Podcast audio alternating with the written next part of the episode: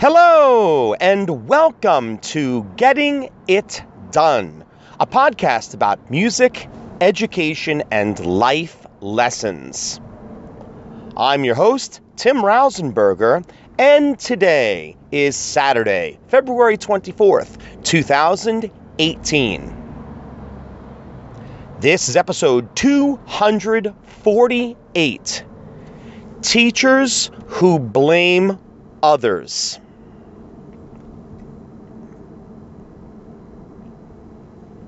Boy, if there were ever a podcast title that's going to grab the attention of teachers, parents, students, this might be the one.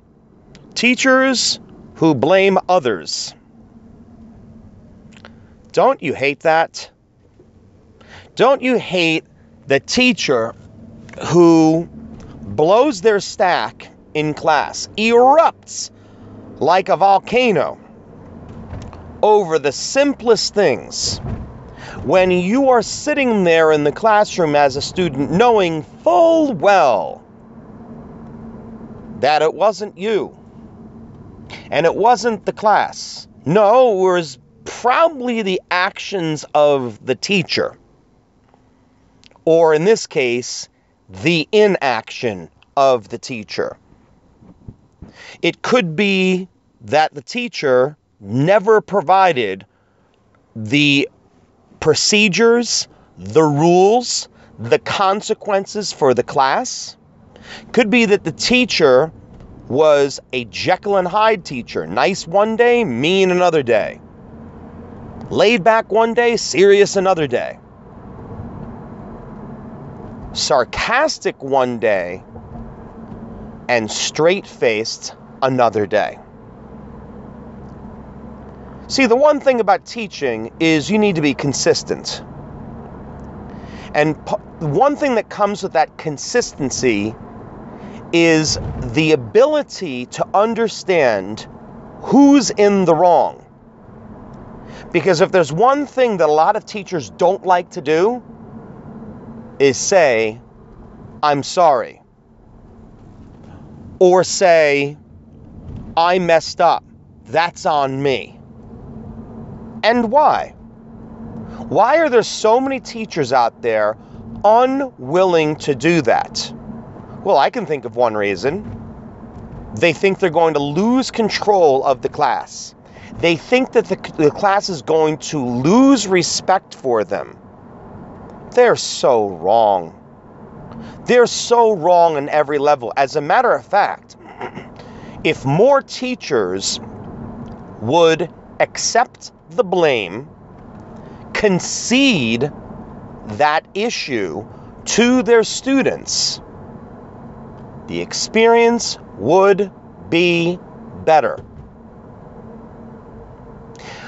At the beginning of a school year, I once told a class that I would never, ever, ever embarrass a student or make an example of a student in front of the room. In other words, if a student ever had to be disciplined, I would take the student out of the room or off to the side to discuss the situation, but never reprimand them in class. And I said that because I, I would explain to them that I had done that in the past and I know that it can cause irreparable harm. It can cause damage to a child when you do that in front of their classmates. And it's something you simply don't want to do.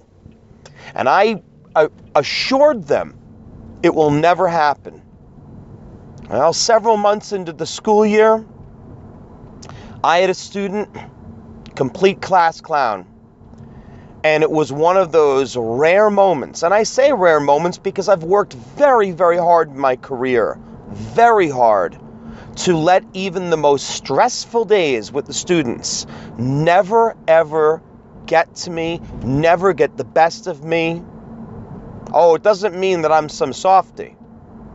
But I will tell you that students will never get the satisfaction of knowing that I'm really angry to the point that I'm erupting in, in the class and uh, where I've lost complete control. Because you lose control of yourself once you start yelling and screaming and making a fool of yourself. And I remember saying something to the student, and I don't remember precisely what it was, but it wasn't something that I should have said in front of the entire class. It wasn't anything terrible. It wasn't anything inappropriate. It's the type of thing that most teachers have done and will do. But I promised them. I promised them I'd never do it. The next day, I walked into class and I said to the class, I need to start off by apologizing, and I'd like to apologize to the students. Now, you have to understand the class was stunned because this student is known for causing issues. This student has always been disrespectful to teachers through the years. And I was just one more notch on his belt. And I was apologizing. And I was contrite. And I meant it. And I said to them, I broke my promise to you. And I shouldn't have done that. And I remember students who would say, were saying to me after class, you know, you shouldn't have done that. You know, it, may, it makes, makes you look weak when you do that. I had a student who actually said that. I said, why do you say that? They said, well, because you're the teacher and, and what you say goes. I said, right. And what I said at the beginning of the year was that I would never do that. And I broke that promise. Yeah, but he was doing this. I said, yes, but I broke my promise. And I promised you that I wouldn't do that. And I was wrong. And I accept responsibility. Just like I expect that student to accept responsibility, which he did the next day as he came in on his own and apologized to me. And we had an understanding, and things were fantastic the rest of the rest of the way. Not good, fantastic. He was a role model. He was someone who was a leader. He's someone who stepped it up, not just in my class, but in all of his other classes, because I knew exactly what I would be able to say to him to motivate him, to inspire him. All because of a moment in class.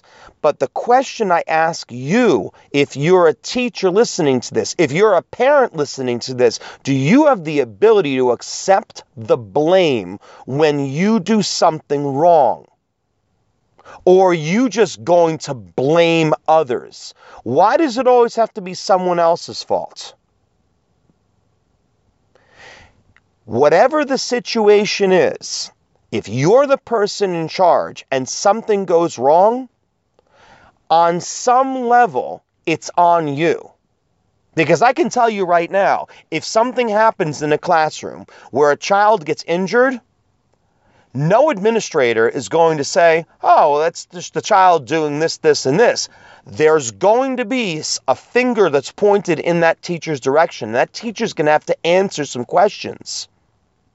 And I've known of teachers who have had to go through legal issues with, with answering questions. There was a teacher very, very early in my career who had no control of the classroom. None. No control. And kids would be running around the room uh, like crazy animals. And a student, believe it or not, lost the tip of a finger in a classroom. And you're going to put all the blame on the student? how that person kept their job will remain a mystery to me. It truly is shocking to me, mind boggling, how people can run their classrooms so so cavalier and and, and not have any understanding or grasp of the importance of their roles as a teacher. I don't understand. And I say roles, it's not just role. You have many roles as a teacher, as an adult, as, as an authority figure, as an educator, as the person that's supervising those children at that particular time. Stop blaming others. You need to look at yourself. You need to put the blame on yourself. I have. I have done this throughout my career, and when I'm wrong, I say it to myself and I say, what do I need to do to fix this situation? What do I need to do to make this situation better and to be sure that this never, ever happens again? Are you capable of doing that? Or are you just going to be the way you've been before and the blame game just continues? Something needs to give. Something needs to change. The change is you. This is not about being the bigger person. This is not about being the better person. This is under the category of being a teacher. We need to start accepting responsibility, especially for so many things within our control in a classroom because heaven knows there are so many things going on in education and in the outside world that are beyond our control. But when something is in your control, and never forget, that's your classroom. That's your yard. That's your environment. Take control, but also be able to take the blame.